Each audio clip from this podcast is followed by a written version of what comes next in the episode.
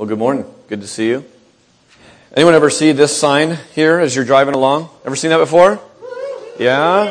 For some of you, it's, you know, after a really, really long car ride and you finally see that and you're not going there. You're going to grandma's house or somewhere else. But for some of you, you're like, yes, we made it. We're here. There's another sign that is there and it says this, here you leave today and enter the world of yesterday, tomorrow, and fantasy. Now, when you see that, you think, oh, how cute. That's kind of a neat way of introducing you to the fact that you're in a different place. I secretly suspect that the lawyers of Disneyland said, put this up so that you can charge uh, fantasy amounts of money for everything that you walk in and do. So a churro, normally what's a good price for a churro? Just call it out. Okay, a dollar, yeah. What do you do at, at Disneyland? What is it? Anyone know? Six bucks, right? Come on now. Every bite, you're going, no, you can't have another bite of my churro. I've invested in this thing. Anyone ever been there when it's raining and you can buy, you know, the plastic tarp? There's nothing to it. There's just this and a hood, but there is Mickey on the back. Anyone know how much those cost? You figured out. If a churro's six bucks, that's going to be a lot of money, right? So everything that you spend in Disneyland is on the uptake for sure. I don't know if you've ever witnessed or been a part of the princess phenomenon. Girls young and old, when they walk into Disneyland, something absolutely insane happens. They take off their thinking cap, okay, in general, and they put on their tiara, right? and they spend happily ever after with 18% on the credit card. I mean, it is nuts to watch what goes on. I didn't get a chance to do this. Some of you can inform me so that second hour can have a bullet point of some of the things that are available. But the last time that we went, fortunately, our daughters were young enough that they were still happy with a churro, right? So that's what we went with. But there are makeovers with princess, autograph sessions with princesses, dance lessons with princess, dress up like a princess, hold the scepter thing with a princess. Now there's bow princess. I mean, everything, right? And, and they don't just do it for little girls. They're like, wow, we can charge three times as much as these adults get in on the scene as well. Here's what I noticed. As you see that, and as you watch the, the princess phenomenon go on with that, what you realize is there's kind of this deeper storyline that that really, really taps into. And everyone in this room has a favorite princess. There's probably a favorite Disney princess in your mind that you're like, Dave, don't ask me because I'm still undecided between these two. Don't make me come to a decision today. But the point is, you've all thought about it. You've all kind of, you all kind of track with one or the other. The deeper, bigger storyline that's really, really common, and Disney's just making money off of it, is this that we all want to be beautiful. We all want to be noticed. We all want to be pulled from our unnoticed, unappreciated life and world and be seen for the beauty that we really are. And we also want to live happily ever after right? I mean, these are some of the common themes to a Disney story, some of the common themes of what draws us into that and what, and what we want to, to, to do and be about. In a word, it's the word glory, and it's not a bad thing. It's not a bad thing at all. It's, it's tapped into because it's, it's actually, I believe, put there by God. Now, guys here are going, not me. You know, you'll never catch me at a princess tea. Maybe not, right? And actually, I hope not. But one word, sports, right? Sports captures this glory theme as well. Either us doing and performing and outperforming other people and going, coach, just put me in. I want to be that third string guy that comes in and really does a good job and gets promoted to the star. If you're not the one doing it, you're watching movies about that, or you're cheering on people who will get paid a ton of money to do that and perform for us every single weekday of, you know, I mean, every single day there's some kind of sport going on. And some of you are like, well, I'm not a sports guy. Video games, jobs, you know, we just go on. Cars, your muscles, your title, your family, your grades. It's either to be the best, to achieve, to outdo other people, or another track with that is this. Those who just weren't good at sports or weren't good at some of these things or don't like those things, what, what do they choose to do? They choose to be the best at being the worst at all of that. We always had these kids in youth group that were like, some are like, you know, almost at fisticuffs over who won Kajabi Can Can, you know, some youth game or something. And others are over here, it's like they're, they're going to intentionally do everything in their power not to participate in anything. And then some aren't trying to be the worst at it or the best at it. They're trying to be the best at not caring who's the best or the worst. So anyway, in all these veins, what it is, you want to find your niche. You want to kind of be noticed and kind of in where you're at. I want you to turn in your Bible to Esther. Esther is Job minus one. So you just go to Job and hang a left by, by one street and you'll find it. And we're going to look at Esther this morning and take a look at a real beauty queen, a real princess who was observed and admired, catch this, by the entire kingdom. Observed and admired. People wanted to be in her shoes. But as you would imagine, it's a little different than the Disney version. Real life tends to be a little different than the Disney version. If they were to make this into a movie, they would either cut massive parts of it or really alter it to fit it into the kind of Disney motif because it wouldn't quite fit as well. And here it is right in the middle of our Bible. Special thanks to Miriam this week who drew our picture. And this is on the cover of your bulletin she let me know that this is the king and queen, and they're talking about going to dinner, and they're right in front of each other, and she didn't know how to draw them facing each other, so they're just side by side, which is actually good staging for any play. So that's what they're doing. And the chair on the left, the king politely left his scepter over there because he didn't want to poke the queen with the scepter. So that's the gray thing sitting over there on the chair as they discuss dinner. A very common experience, except we don't usually wear crowns when we do it. There's a certain pastime, if, if you look at, the, with regards to princesses and other kinds of celebrity, sports, you know, male celebrity, female celebrity kinds of things that run the whole gamut. Um, and the, the national, you know, pa- national pastime is no longer baseball, it's, it's stargazing. Okay? Very few in America, I think, are really, really into actual stargazing. But what I'm talking about is following blogs, following posts, reading magazines. As long as you see at the source, you're looking for pack of gum or something, and there's always the tabloids right there as you're, you're checking out. As long as those keep selling, what you know is that there still is a massive market for people that want to know every single thing. Who's rising as a star? Who just fell off the wagon as a star? I mean, we just, we just have this insatiable lust for that for whatever reason. Here's what's interesting. Some within the sound of my voice may rise to fame, superstardom, or superpower. Someone might. Someone might in this very room rise to that position. Esther's story, a big part of Esther's story is to, to remind us of this. Don't stop, if you are a stargazer in some way, shape, or form, don't stop at looking at the stars, either physical or superstar celebrities. Look beyond them. The stars point to something. God's already, I mean, Rob's already alluded to it, that we serve a huge God. And that's one of the giant messages behind the story of Esther. Whether in pain, remember Job from last week, or fame with Esther this week, God invites participation. So whether you're in pain today or whether you are, maybe even unbeknownst to you, on your way to superstardom in some way, shape, or form, God is still working and God is still wanting to have you participate with Him.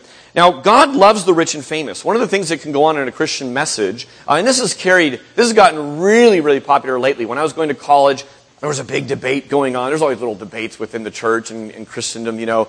But one of the messages going out, it's almost a Robin Hood message right now, where God loves the poor and the outcast and the down and out. And if you were wealthy, whether by means of your own good fortune or your own hard work or a family inheritance, you might get the message. It might be possible to receive the message wow, Christianity is a religion for the have nots and the outcasts and those who aren't doing well off and aren't accepted by society. Do you see how that message could be communicated? Now, is that true? No, it's not true. God loves the rich and the famous. John 3:16. For God so loved the world that he gave his only son that whoever believes in him. Right? Jesus is talking at one point to a lot of your Bibles just give the heading to the rich young ruler. Okay, there it is, right? He's got the fame, he's got the power, he's got the money, and Jesus talks to him, and the guy comes and he's asking about what to do to inherit eternal life. Jesus says in Mark 10, and Jesus, looking at him, loved him and said, and then he gives his answer. You probably know it. Jesus notices, loves, and speaks into the rich and famous. Now, I know for some of you in here, you're going, well, big what for them? You know, like you're thinking, how does this apply to me?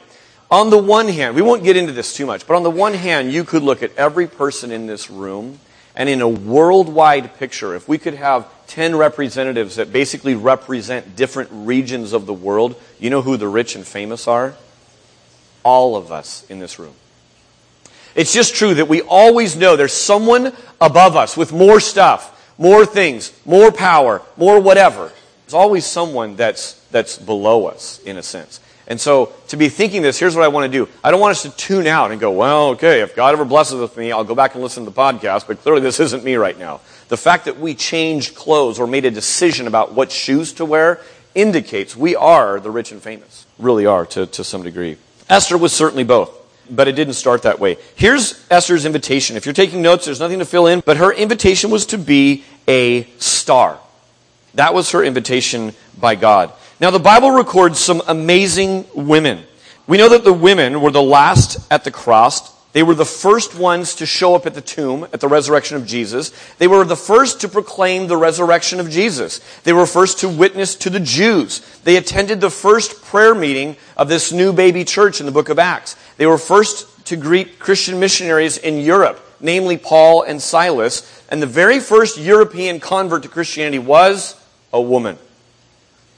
Some are not even named, and some are massively famous. If you're Esther and you have a book of the Bible named after you, you're pretty famous. This is the best selling book for every country, for every year, since the Gutenberg Press put it into motion. That's a pretty famous name to have. That you own a piece of that, that you're used by God in that, and you have a book named after you. Listen to Psalm 147 in light of Esther's fame and glory that was given to her. Psalm 147 says this He determines, talking about God, the number of the stars. He gives to all of them their name.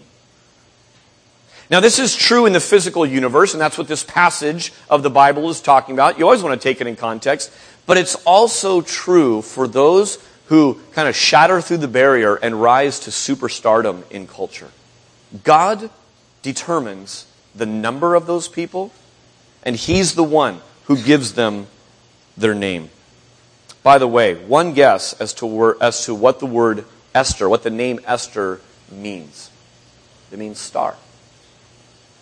Today, next hour, we're going to get to see the testimony of a young girl who is going to stand up in the waters of baptism behind us and get baptized. Little Lauren PA is going to get baptized, and we're super excited about it. And as we do that, it's amazing to see how through the life of one small girl, Jesus can be honored, Jesus can be glorified through a simple testimony, through a simple act of obedience to just go and reenact the death, burial, and resurrection in baptism. And from the book of Esther, we get to glean from the beautiful obedience of this queen, Esther. Here's just a couple of things about the book of Esther. It's something called a, uh, a historical narrative, which means this it intersects three things theology, history, and aesthetics. Theology means it teaches us something about God. Did you know that God isn't mentioned anywhere in the book of Esther? There's no miracles in the book of Esther. There's no angels in the book of Esther. There's no mention of law or anything that you're supposed to be doing as a Christian or as a Jew, people of God Old Testament, in the book of Esther. But what we see theologically, one of the massive things to keep in mind as you read the story of Esther is to see the sovereignty of God, that God rules over everything, even where He's not named and mentioned, and in the providence of God. The hand of the providence of God is just seen over and over in this book. And if you keep those two things in mind, you're kind of getting a sense about the theology of what's being taught there. Historical, meaning this, that these are actual people in an actual kingdom, in actual places that you could do archaeological finds, and they have, and they've pieced together, here's the people and reign and rule and time that this happened. And then aesthetic is this. It's a book that's concerned with um, how it's, it's written. And it's written, uh, Christian or non Christian, this is held up as a literary masterpiece. M. Night Shyamalan, is that how you say his name? Uh, some of you remember some of his movies from, from a few years back. He had a certain style to his movies, didn't he? And after you saw one of his movies, what you knew is this. On the last scene, you're going to see something that's going to flip the whole story, and you're going to have to reinterpret almost everything else that kind of goes on with that. I think that his great, great, great, great grandma or grandpa wrote this book. Because this book carries with it almost the exact same kind of thing. There's this poetic and artistic just flip in some things that go on, where you think one thing's going on, and it just changes completely. There's about a 10 year span from, from the first chapter to the last chapter of Esther. Fairly short read. I'd encourage you to read it this week if you haven't. So it's covering about 10 years. It's fit biblically into the times of Ezra, right around chapter 6 or 7 of the book of Ezra. All right, take a look at the screen for a second. History lesson's almost over. By the way, we need to put an APB out on my laser pointer. My laser pointer is missing, and I know you all love it when it's Laser Pointer Sunday. And I'm hunting around for this thing. I mean, how cool would it be to have my laser pointer right now? But I can't, so you guys just kind of squint and look. Let me just show you. This is a modern Google map but the Persian Empire is India, okay? Find India over here, all the way, keep going all the way around to Ethiopia. See the little horn of Africa? That's a big kingdom. That's the Persian Empire under King Xerxes right around this time period. And I've got the little dot right around where Susa is going to be, right around where the capital, where the center of it all is going to be. I bring that up because that's where this book is talking about. That's the scope of the kingdom.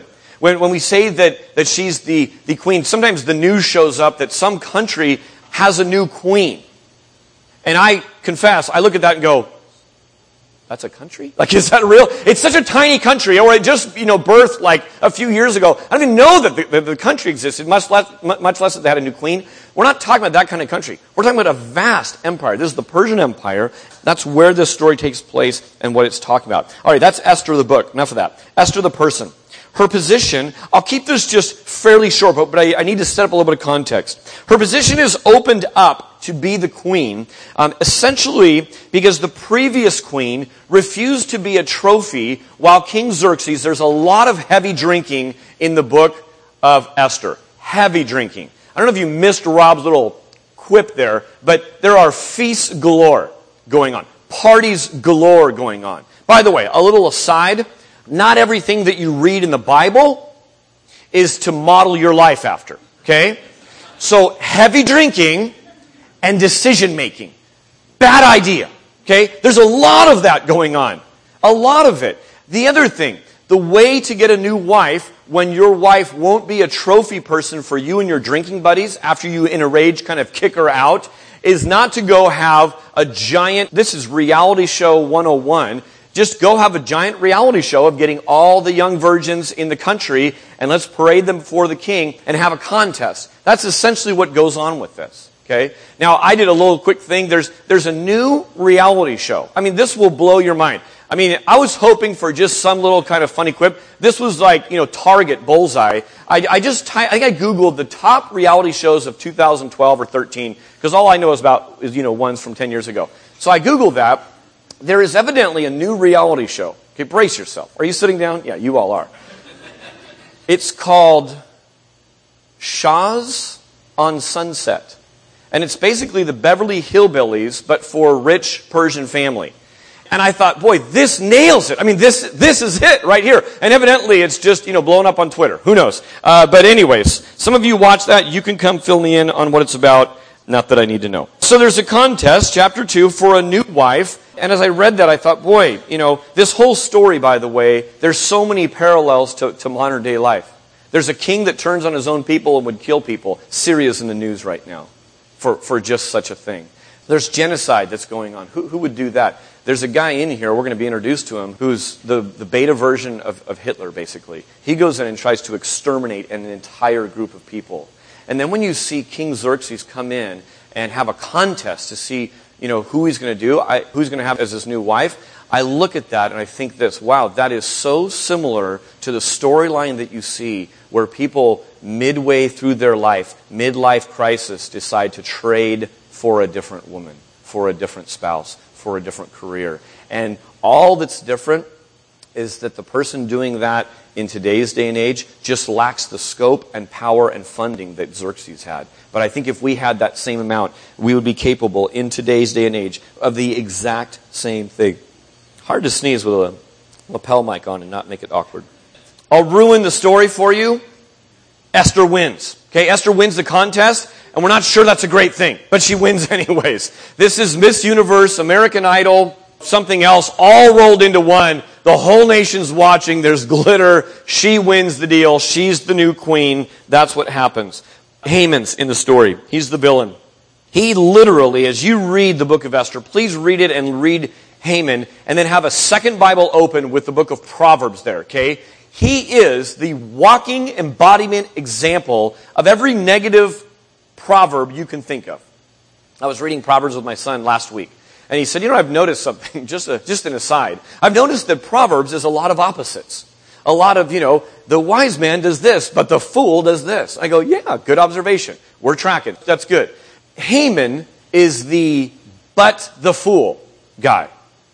The proud does this. He's the negative examples of these different proverbs that you'll read. Augustine, as a, one of the church fathers, he, he said this Pride is like a mother who is pregnant with all other sins. When you read the story of Haman, what you realize his fundamental struggle, his fundamental barb in his life, his fundamental demon is pride. Everything else flows from that. He's got a lot of other bases covered in the sin camp, but pride's the one that really is his root problem. He's so prideful that because of Mordecai, one guy who's not going to give him honor that he feels he deserves, he's going to take out his rage and his punishment on that entire race of people, not just on the one person. All right, let me give you the big dilemma, and then we'll just start to, to read snippets of it to see how the story unfolds. The big dilemma is this that God's chosen people, the Jews, are caught in this plot that is coming for state funded, state sponsored, it's legal genocide of them. That they will be killed, they will be wiped off the face of the earth as a people. And then they have, uh, they have caught wind of it. A couple of people have caught wind of it to, to such a degree that they have something that they can do about it.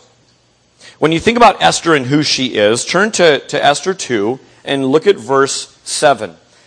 The book really focuses somewhat on Esther, but Esther isn't the center thing. We know from our past stories, the hero of the book of Esther, even though not named, is God. Always. Does he use Esther? Yes, but he also uses wicked Haman. He uses perverted King Xerxes as much as he uses Mordecai. So God's the hero of the story. It's really a book about God. But king is mentioned tons of times. But it's not King Jesus. It's not King, king of the universe. It's this wicked King Xerxes that is being talked about. But I want to show you, I want to turn our attention toward this individual Esther and some of the ways God used her. Esther chapter 2, verse 7 says this. It says, He was bringing up Hadassah, that is Esther, the daughter of his uncle, for she had neither father nor mother. The young woman had a beautiful figure and was lovely to look at. And when her father and mother died, Mordecai took her as his own daughter. Now the guys just heard, wow, so she's beautiful. You know, that's, that's where guys, when they heard that, that's what they read. The gals heard, oh, she was an orphan, but now she's become a daughter through means of adoption. And how pretty is she?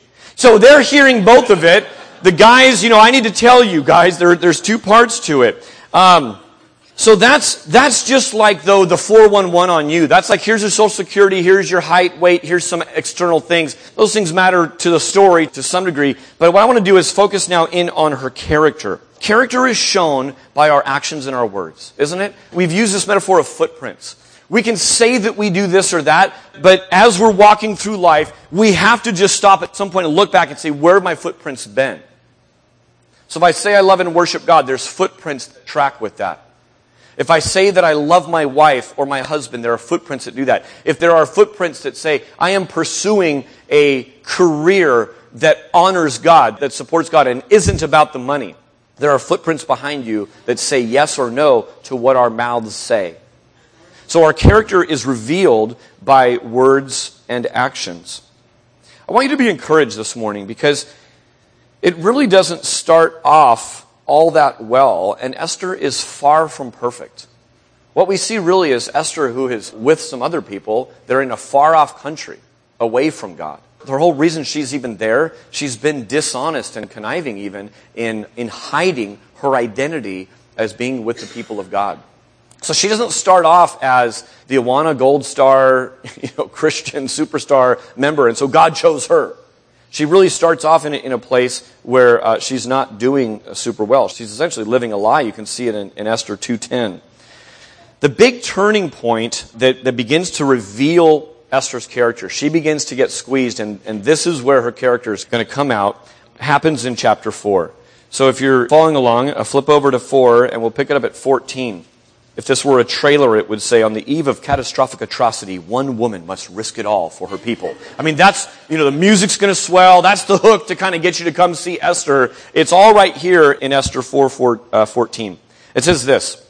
This is Mordecai, her adopted father, who is coming to her and making it clear what Haman's plot is and what is at stake. And he's asking her to go and do something that is not only against the law, but it's quite possibly life threatening. That is to go and seek a presence with the king when he hasn't asked for you to be in his presence. That's worthy of death. As this Mordecai is coming to her and saying, Esther, do you ever wonder why you won the contest? Do you ever wonder why God has allowed you to esteem and rise to the level of, of absolute stratosphere, superstar, everyone in the kingdom knows your name. Could it not be for such a time as this? And do you notice that he appeals to something close to her? It's not the people of God. She doesn't, she doesn't even identify with them. She hasn't publicly identified with, with the Jews yet. But isn't it different when it's, when it's your own kin? Your own family is going to die, Esther. God could raise someone else up. But could it be that you were raised up for such a time as this.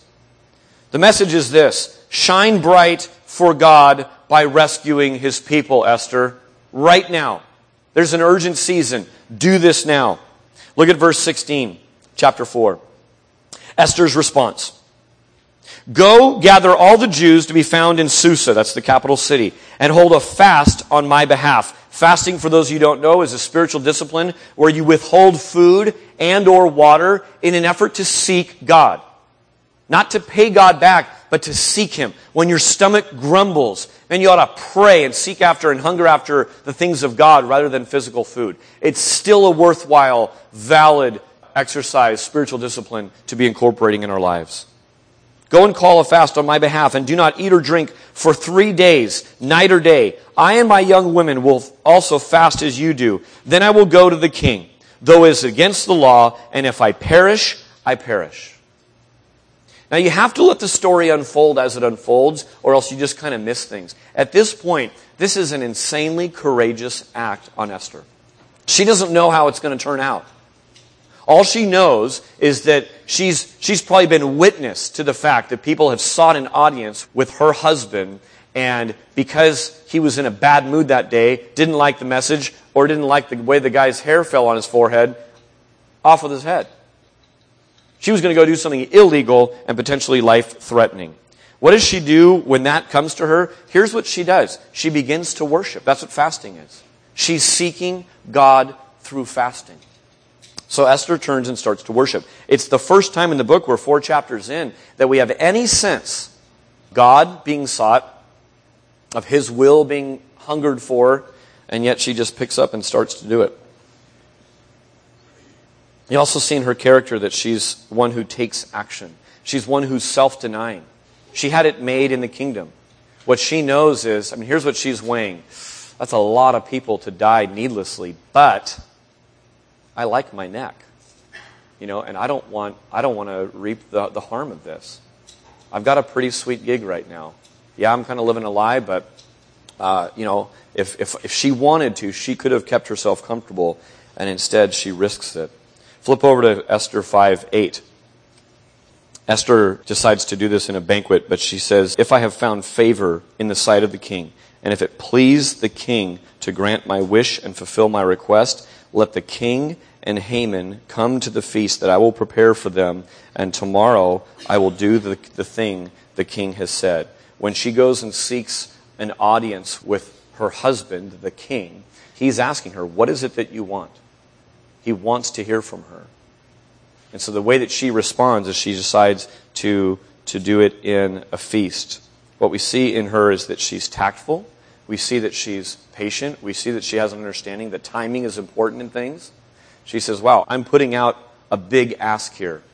I'm putting out a giant risk by revealing what's going to happen. Finally, the time is right. Esther reveals this plot that Haman has to kill all of the Jews. Flip over to, to Esther 7. We'll skip near to the end here.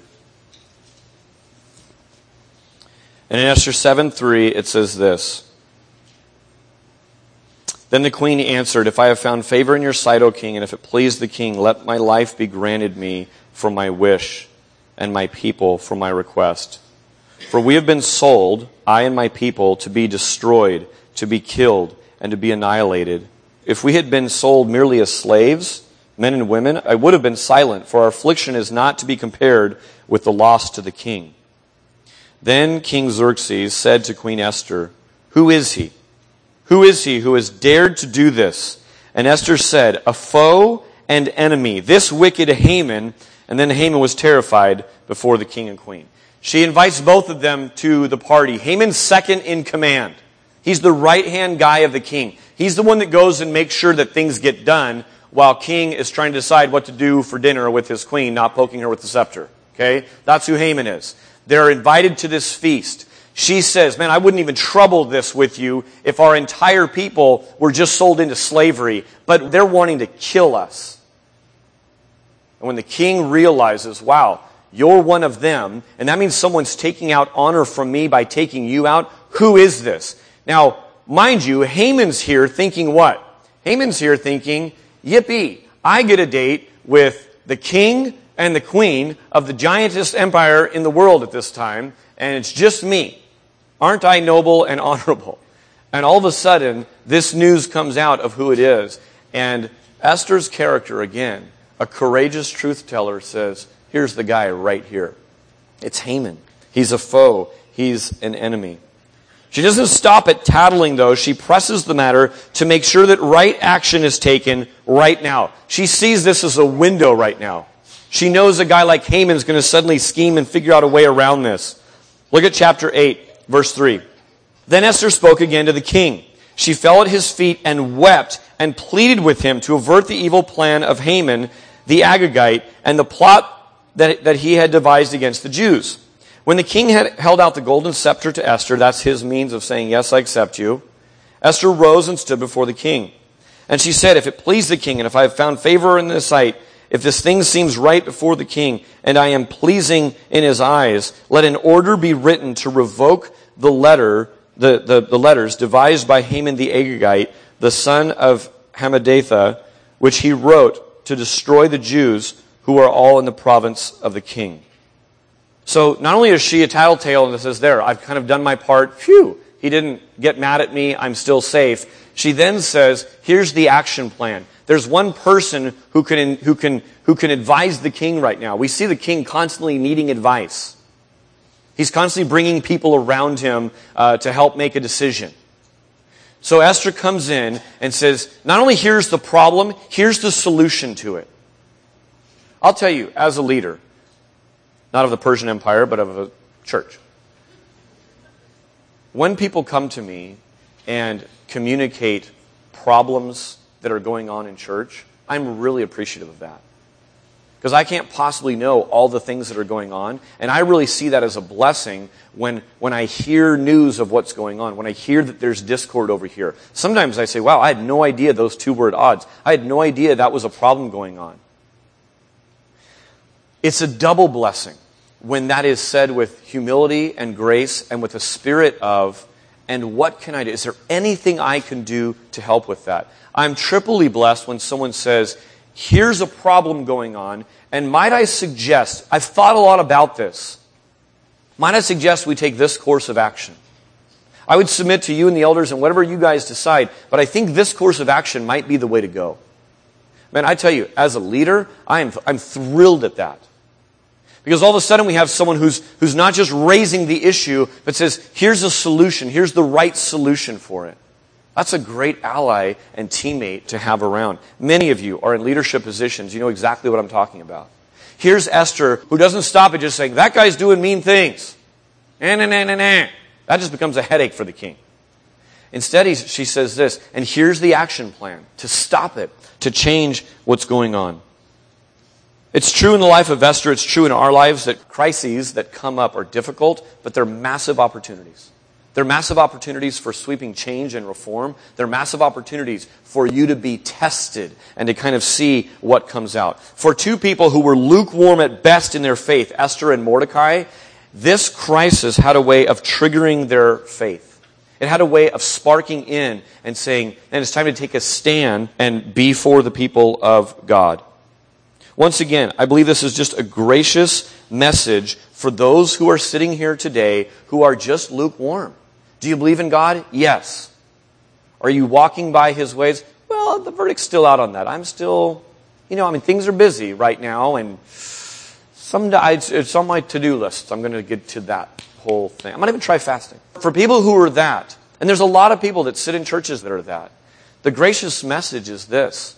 Don't even wait for a giant crisis of sure annihilation of your people, although that would be a good time to act. Just get up and start seeking after God. Get up and start doing the right thing. Get up and start doing what you know to do. Esther put a fast on and sought the Lord. There's a giant caution in here. Cuidado. What does that mean? Don't answer front row. First is like, I know this one! What does it mean? Caution, right? I gave the hint away with the exclamation mark. Right? That's Spanish for caution. And, when you see something like that, your brain is saying, warning. There's danger ahead. There's immediate action that I should be, there's some urgency. I should be paying attention to what's going on. Here's the big caution. Esther had a change of heart. She turned over her position and her status and her comfort so that she could glorify God and do something good with it. But Haman had no such change of heart. Most of us think, man, I think I'd be satisfied if I was second in command only to the king, to that vast Persian empire. I think I'd be good with that. I mean, I want more power and title and status than I have right now, but I'd be good with that. Chances are, you wouldn't. We always want what's next. We always want what's around the corner. Haman wasn't satisfied with that. He wanted more. He used his little glory to shine on himself. Let me give you just a little snippet of some of the proverbs that he embodies for us so that we can kind of get a sense of this. Proverbs 11:2, pride leads to disgrace. Talk about the providence of God in the book of Esther. Just write down Esther 6. Because Esther 6 is a chapter where we see some crazy coincidence, which whenever you think crazy coincidence, think God's providence. That's really all it is. It's the non-Christian word for God's providence. Wow, what a crazy coincidence. The Christian goes, you mean providence. Right? Because we know. We know there's a sovereign God and that things don't happen just by chance. So the king has a sleepless night. Can't sleep, so he decides to read the chronicles, the histories. Hey, bring me the histories. As he's reading through there, he reads about this guy Mordecai that averted a hit on his life. And he says to his people there, he says, hey, whatever got, whatever happened to this guy? Did we ever do anything to, to say thanks to this guy? And they said, uh, no, no, we haven't. And so then, oh, we just have to read it. Turn, turn to 6-4 really quick. So Haman, coming to the king, and here's what he's coming to ask. He's coming to make the ask to take out Mordecai. Hey, I've built this really cool death machine in my backyard. It's 75 feet high. I think it'll be a cool thing. Can I take out this guy? That's what he's in the court. He's kind of straightening his tie, reviewing his notes, kind of finalizing his preparation of how he's going to say this to the king. Okay? Now, coincidence or providence? You decide. King has a sleepless night. He all of a sudden is thinking about Mordecai, who saved his life. Okay? And then he says this Who's in the court? Look, look at verse 4 of chapter 6. And the king said, Who's in the court? Now Haman had just entered the outer court of the king's palace to speak to the king about having Mordecai hanged on the gallows that he built in his backyard. And the king's young men told him, Haman is there, standing in the court. And the king said, Let him come in. So Haman came in, and the king said to him, What should be done to the man whom the king delights to honor? And Haman said to himself, Prideful people, people are focused on themselves all the time. Whom would the king delight to honor more than me? That's pride. And Haman said to the king, For the man whom the king delights to honor, hmm, I haven't thought about this much, but I do have a list. Here it is. Let the royal robes be brought, which the king has worn. This is like game time worn jersey. And the horse that the king has ridden, and on whose head a royal crown is set. And let the robes and the horse be handed over to one of the king's most noble officials. Let them dress the man whom the king delights to honor, and let them lead him on a horse through the square of the city, proclaiming before him, Thus shall it be done to the man whom the king delights to honor. You should throw a parade for this guy. That's what you should do. You should give him all this stuff and call out all the attention on him. That's what you should do. And just showing that God has a massive sense of humor. Then the king said to Haman, Hurry, take the robes and the horse as you've said. Bring that whole list. And do to Mordecai the Jew who sits at the king's gate. Leave nothing out that you have mentioned. So whose job is it now to throw the parade and do all of this? It's Haman's! Look at the proverb. Pride leads to disgrace. Those who are clawing to be noticed get noticed sometimes for the wrong reasons. The last day of Haman's life was his worst day. Some of you have been near people who've died. The last day of their life was not the worst day of their life. It was a glorious entry into their reward. But for a wicked, evil man like Haman, whose little glory is just trying to shine on himself, his last day truly was his worst day. Proverbs 5:21 says this: Pride goes before destruction and haughtiness before a fall. Life's going well for Haman. He's the second most powerful guy, but he was found out. And in a moment, his life flipped completely around and what he thought was the top was actually the bottom. And what he thought was his own glory became his shame.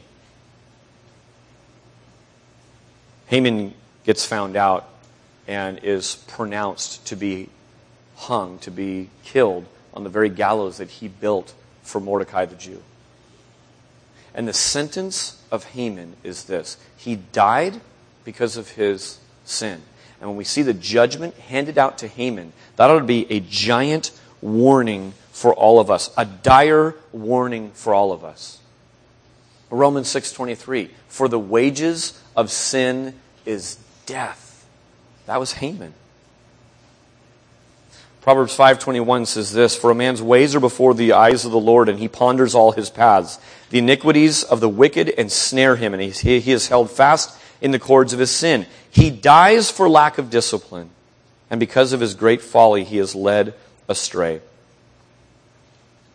This isn't for popularity votes, but it's because I love you. Some in this room are Hamans.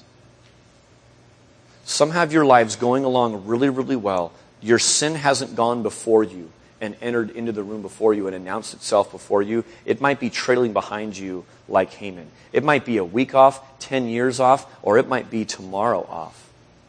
But Haman's life in an instant was flipped. And the wages of his sin is death. And that ought to be a warning to every single one of us. Is there good news? Of course there is. This is a gospel preaching church. Jesus hung publicly, became a spectacle on a cross. This gallows that he built was a, a precursor kind of to, to the crucifixion as a means of death. Jesus hung on that cross so that we wouldn't have the wages of our sin be death. Jesus became the shame and the disgrace so that we don't have to take on the public shame and disgrace of that. His death, his death abated the good king's wrath, similarly to how Haman's abated an evil king's wrath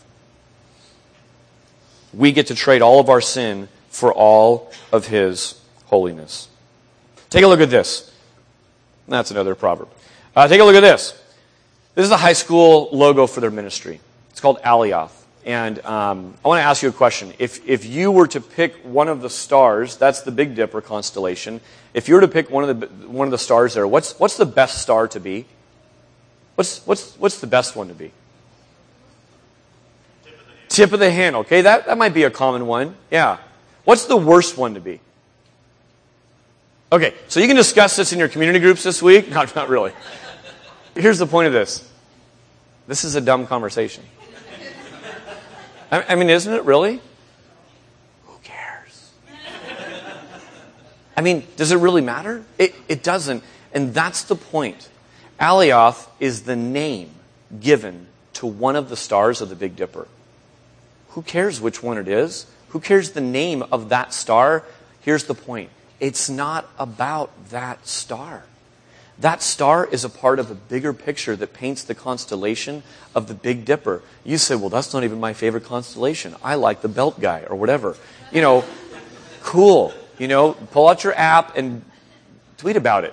But, but the Big Dipper is, is just a part of what? A giant night sky. That's a part of what? That's a part of an entire universe. That's a part of what? That's a part of a giant sign pointing to a creator. Do you see how dumb it is to get hung up on that one star? To not see past the glory of that one little star? So whether you are idolizing, looking toward, or really enamored with someone, or yourself, Esther says, man, look beyond the glory, the little glory of the stars, and see the bigger picture. Fame and power and beauty are fleeting and redeemable. Proverbs 31:30 Charm is deceptive and beauty is fleeting, but a woman who fears the Lord is to be praised. God used the beauty of Esther to create something beautiful. He made her that way. All of us have features that we go, God, if you could have just kept this a little smaller or made that a little bigger or a little more of that or a little less over here, right? We all have like a little checklist. Isn't it true that God could have done that? Of course he could have. But he didn't. So accept your DNA, accept your created self, right? And realize that whether you're considered beauty, uh, be- beautiful, or plain, or whatever it might be, it's fleeting, but God can, can also redeem that for something great. Psalm 49, 16, I won't take the time to read it, but just read it. It's a, it's a warning to the rich. It's a warning to those who see their glory as uh, something big. The book of Esther embodies Romans 8:28, and we know that God causes all things to work together for the good of those who love him, those who are called according to his purpose. We have a huge God. When you think Esther in the future, I want you to think the hand of God's providence and his sovereignty. That's what I want you to think about. He's not even mentioned in the book, but he's all over the book. From a sleepless night of a king to, um, to raising up Esther. Long before, by the way, she was not thinking, I need to really do some good cosmetic work because I want to glorify God one day with my beauty. That's not what she was thinking. And yet God raised her up long before she had a heart that turned toward Him. Perhaps one of the most common prayers after Father, forgive me, is about God's will. As in, what's next, God? What are you doing in my life, God? Here's my challenge to you. What if you stop praying, what do you want me to do? And you start praying like this Father, what are you doing? What are you doing? And then the next short little prayer is this God, give me the grace to join you. Give me the grace to just join in with what you are doing. Do you see how different that is? What do you want me to do? What are you doing? Isn't this what Jesus did? Didn't he say and do only what he saw the Father doing? That's perfect obedience. That's what it looks like to, to walk in those ways. As the band comes up, I don't want you to miss this. I want you to listen to 1 Corinthians 4. Don't be distracted by the band walking up. Listen to the scriptures right now. This then is how you ought to regard us. Paul writing to a church as servants of Christ, as those entrusted with the mysteries that God has revealed. Now it is required that those who have been given a trust must prove faithful. For who makes you different from anyone else? What do you have that you did not receive? And if you did receive it, why do you boast as though you did not? Recognize that you are one of the little stars. Even if all those around you regard you as a superstar, remember that you're one of the little stars. And then, though, rather than let that be some putting down thing, here's what I would say twinkle for all you're worth. Shine as bright as you can be all the time for God's glory. That's where He needs you. That's where He wants you. Let's pray. God, I thank you that you can take suffering and side stories and marginalized people that the world will never even know the name of and use them for your glory. And Father, you can take kings and queens and superstars and the rich and the beautiful and you can cause them to bend a knee to worship their Creator and to submit all of that to be redeemed by the Master. God, this morning I pray that you would help us see a giant view of who you are. Pray that this would help put our dreams and our problems in some kind of perspective. God, as a church, as a community group, as an individual, would you grow us up in passionately seeking what you are doing, longing to just join you and be a part of it. God, we love you this morning. In Jesus' name, amen.